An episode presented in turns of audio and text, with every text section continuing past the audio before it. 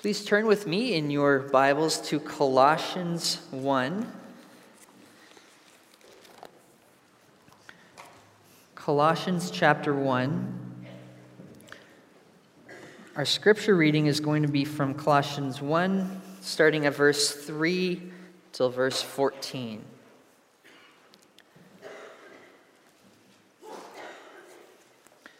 Colossians 1, starting at verse 3.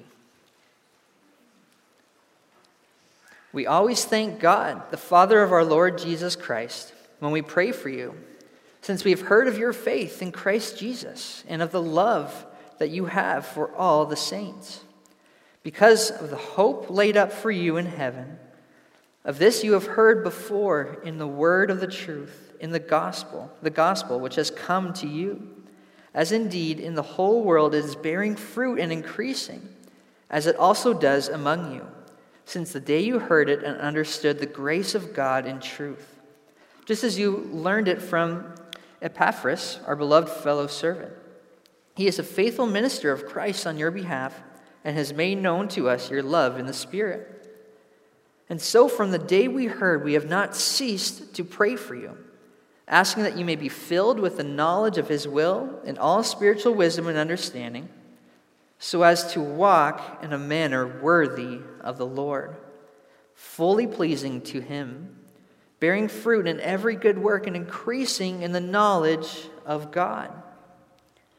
May you be strengthened with all power according to His glorious might, for all endurance and patience with joy, giving thanks to the Father who has qualified you to share in the inheritance of the saints in light.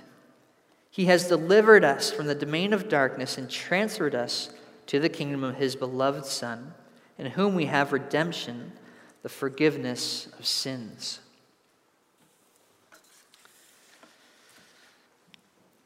Nine soccer games in two days is a lot of soccer. When I was in high school, my, my soccer team had a weekend tournament. And the thing with this tournament was that if you didn't do so well at the start of the tournament, um, you still had a chance. You had to go the long way around. So you still had a chance to make it to the semis and to, to go all the way to the finals. But it meant you had to play extra games to be able to get there. You had to play about three extra games and win all of them to be able to have a chance to make it on. You can take a guess, that's what happened to my team. We didn't do so well the first few games, but then we got hot and we started winning game after game. And on top of having to play so many games, that weekend it was cold and rainy. Our team ended up playing in the finals, the ninth game in two days. And needless to say, I was pretty exhausted. But we ended up winning in a shootout, which was great. But I'll always remember after the tournament getting into the car with my dad, totally exhausted, uh, drenched, cold. But the reason I remember that moment so well was how encouraging my dad was to me. My dad was always my biggest fan growing up for sports. Uh, he would always get me or my me and my siblings a chocolate milk or a Gatorade. Um, he would always say how great we did, how hard we worked. To say a, a certain play of mine was my best play of the game. Knowing my dad was there for me and, and enjoyed it when I played my best motivated me to want to play well, to play the best I could. And even after nine games of being cold and exhausted, um, I wanted to, to do my best. When there's someone in our life that has done so much for us, that is there for us, loves us, makes us want to, to do our best for them and want to please them, to make them proud. In our passage this morning that we just read, we see a call from, from Paul to walk in a manner worthy of the Lord, fully pleasing to Him.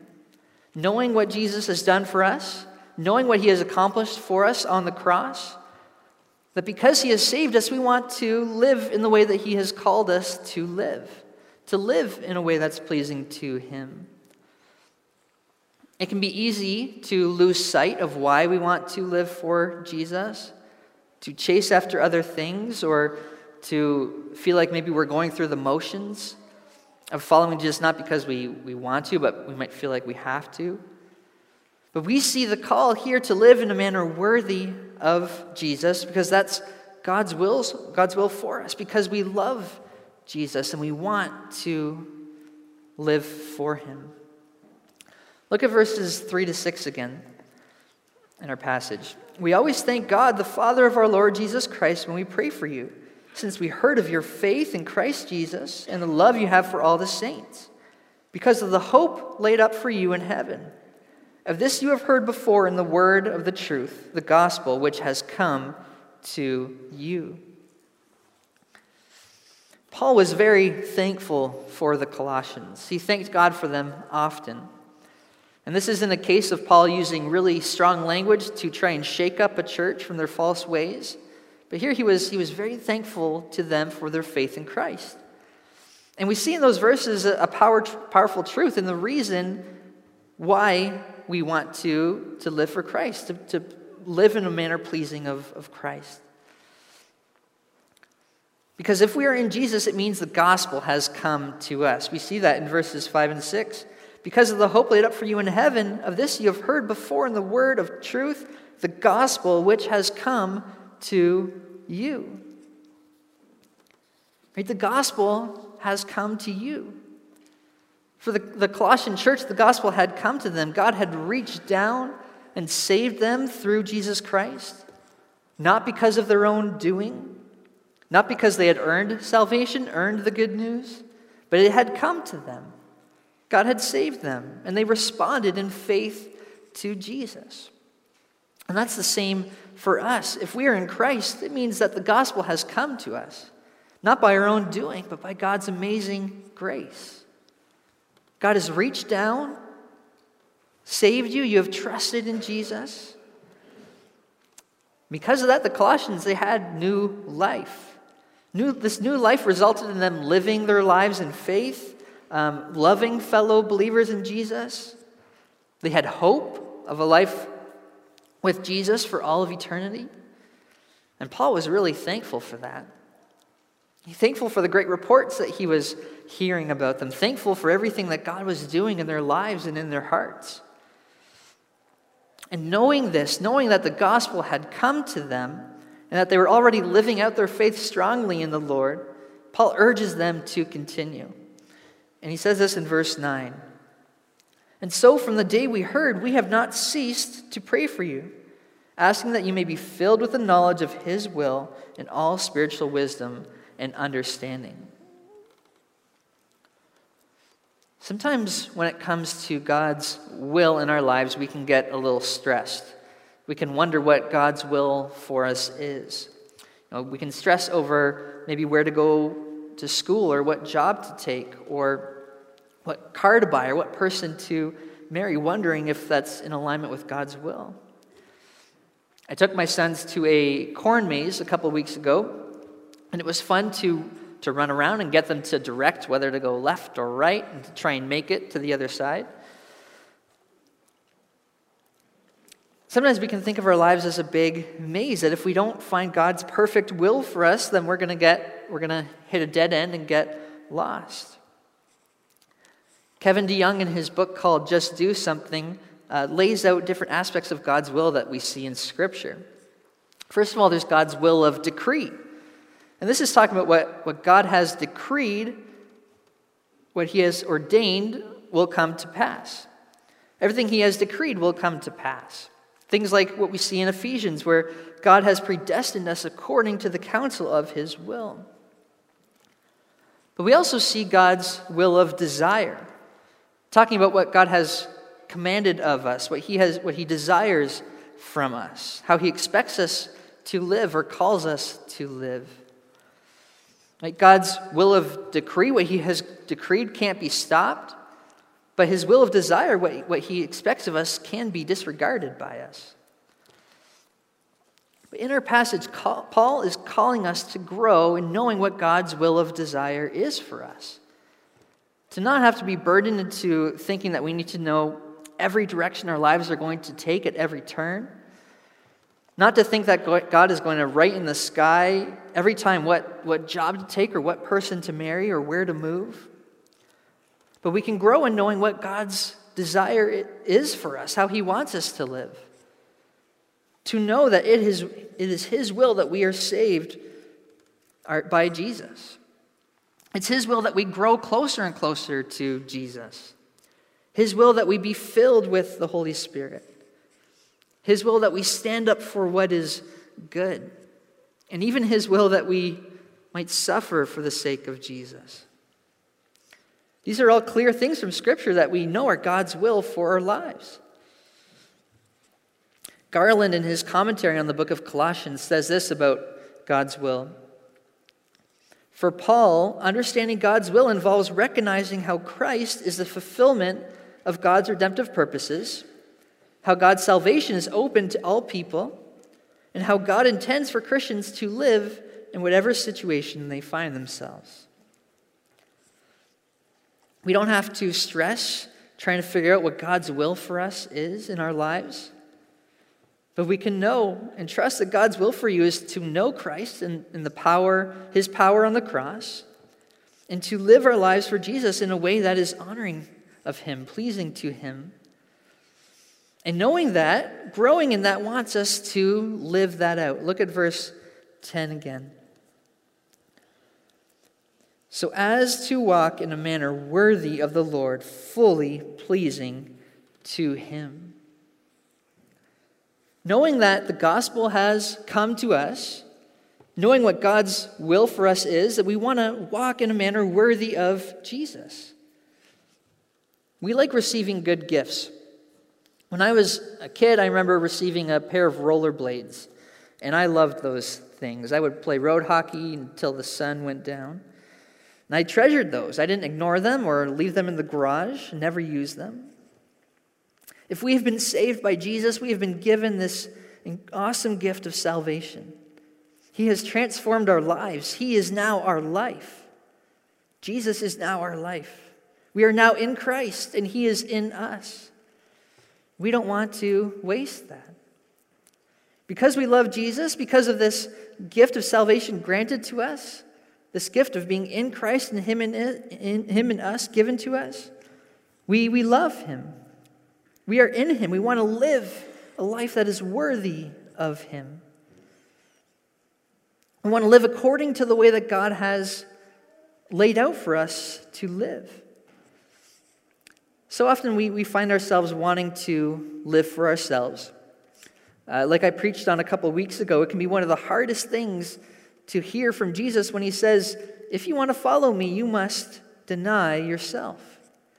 You must deny what you want. Because so often we want to fight for what we want. We want to live for ourselves, indulge ourselves.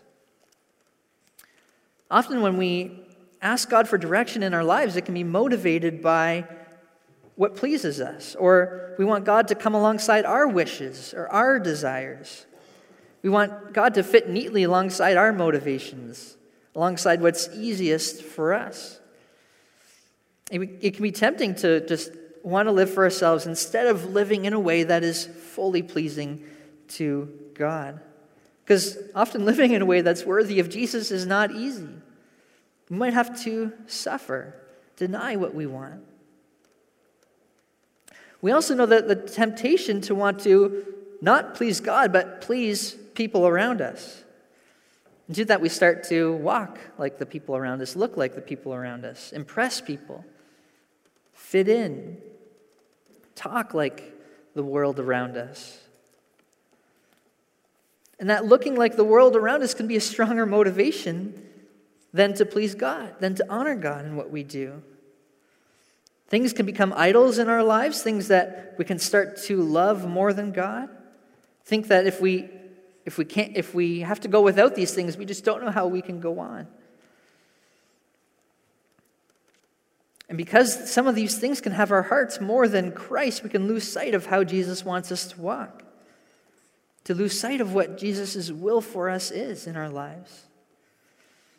That the way we walk can be more reflective of the world around us than, than reflective of Christ.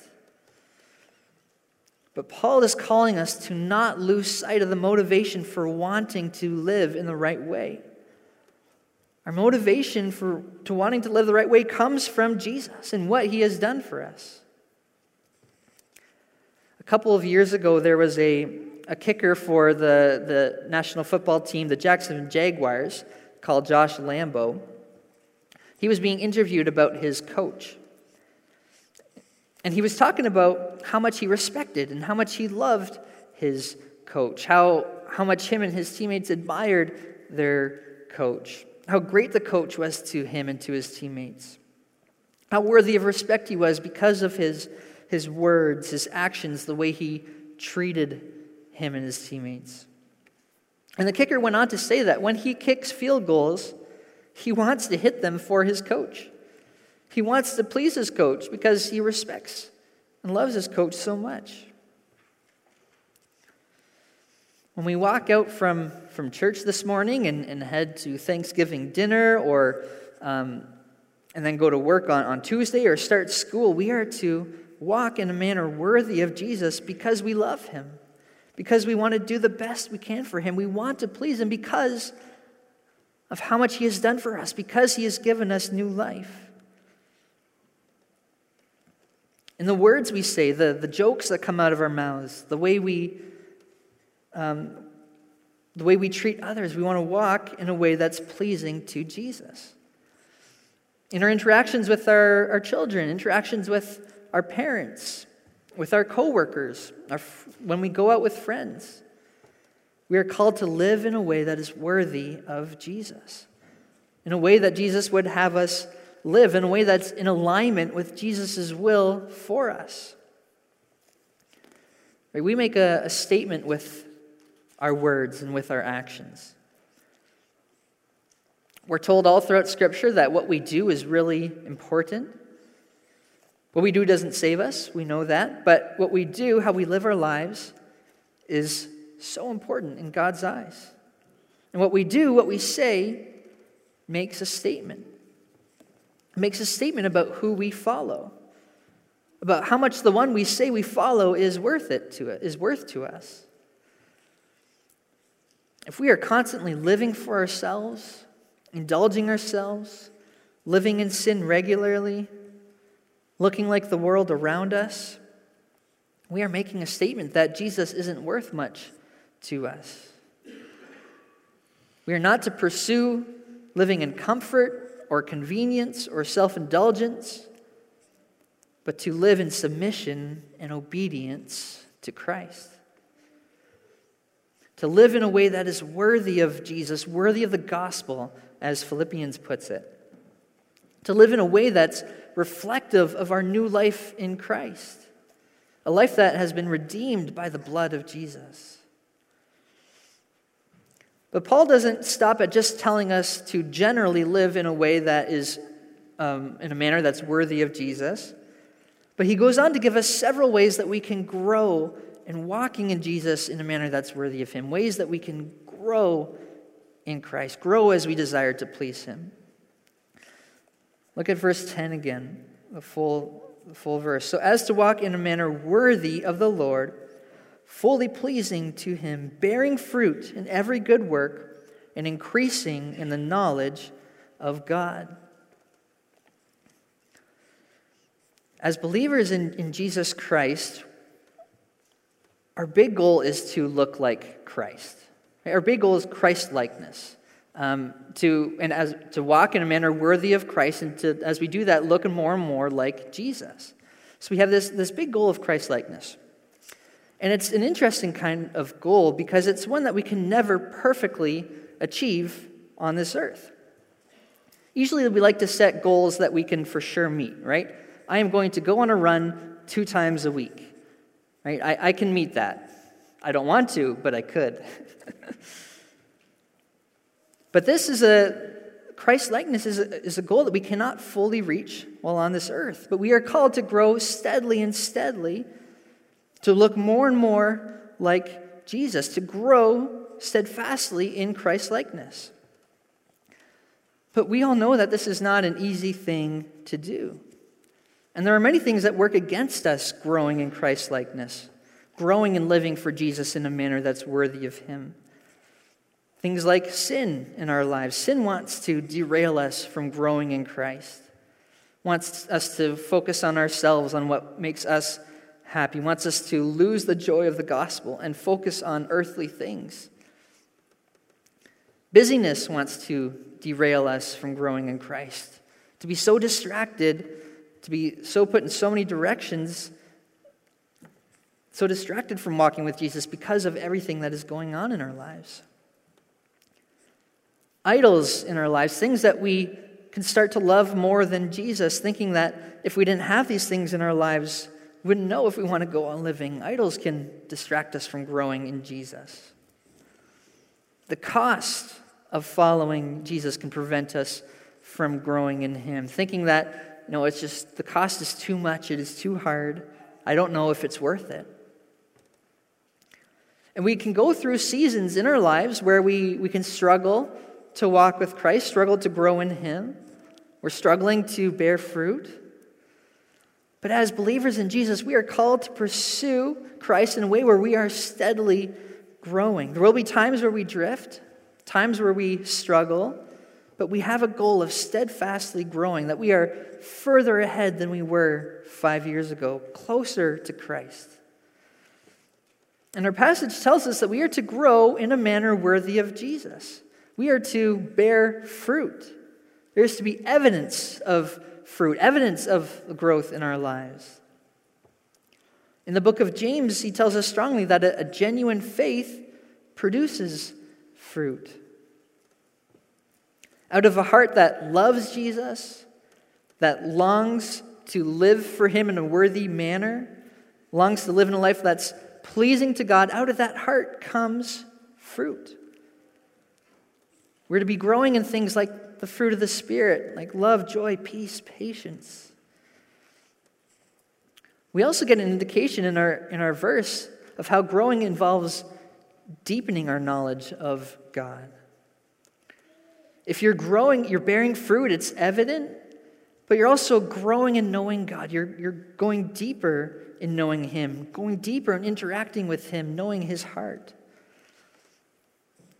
Uh, Pace and, and Akin, in their commentary on Colossians, are referring to the disciplines like, like prayer and, and, and scripture reading and obedience to God and, and say this These disciplines not only enable us to discern His will, they also equip us to fulfill it.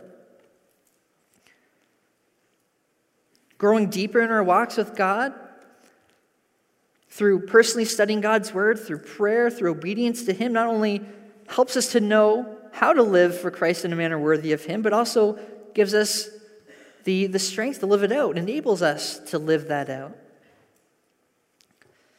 But Paul also reminds us that growing in Jesus is knowing that we can't do it on our own. Look at verse 11. May you be strengthened with all power according to his glorious might for all endurance and patience with joy Many of us here this morning have toddlers, and um, sometimes our toddlers can be determined. And our toddlers might say to us something like, I am going to make a chocolate mocha cheesecake all by myself, all on my own. I don't need help. I'm going to gather all the ingredients, put them in the, the proper quantities, mix it all together, put it in the KitchenAid, um, time out everything. In a similar way, it can be hard for us to recognize that we can't do everything on our own, that we can't do everything by our own strength. We tend to think that we, we don't need any help, don't need any favors. I'm going to work harder. I'm going to come up with a solution until I can fix the problem or until it can get better, until I can get stronger. But we see from Paul that growing in Jesus actually does not look like relying on ourselves, trying harder, gripping the steering wheel harder, but by relying on God, by knowing we can't do it on our own, by turning to Him for strength. And Paul finishes by telling us that growing and walking in a manner worthy of Jesus includes thankfulness. And he gives us some very rich descriptions of why we are to be thankful and why we should grow in thankfulness toward God. Look at these, these beautiful verses in verses 12 to 14. Giving thanks to the Father who has qualified you to share in the inheritance of the saints in light. He has delivered us from the domain of darkness and transferred us to the kingdom of his beloved Son, in whom we have redemption, the forgiveness of sins. I love the imagery that we get from, from those verses. He has rescued us from the domain of darkness, transferred us to the kingdom of his beloved Son. We get that image of us once being in bondage, in a cell, in a dungeon of, a, of an evil castle held by the enemy, with no chance of escape.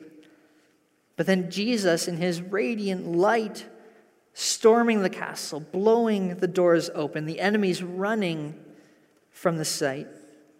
Those chains have fallen off, the cell doors been blown open, they don't hold you in any longer. If you are in Christ, the gospel has come to you, you have been redeemed, you have been rescued, rescued from the weight of sin and shame. Your sins have been laid on King Jesus, your sins forgiven. You can have fellowship with God. And on this Thanksgiving Sunday, we have many reasons to be thankful. And we can especially be thankful to God for sending Jesus to rescue us, redeem us, forgive our sins. We thank God for His grace that He has given us in forgiving our sins, for the grace that He gives us in enabling us to live for Him, knowing we can't do it on our own. If you have been rescued by Jesus, Jesus has stormed castle, freed you from those chains, blown the dungeon doors open. You have tasted this freedom from sin controlling you. You have walked with Jesus. Don't go back to that castle and sit in the dungeon. Don't go back and put those shackles back on. You have a new king that has sacrificed everything to save you. Walk with this king. Fight as hard as you can for this king. Walk with him in a manner that's worthy of this king. Let me pray.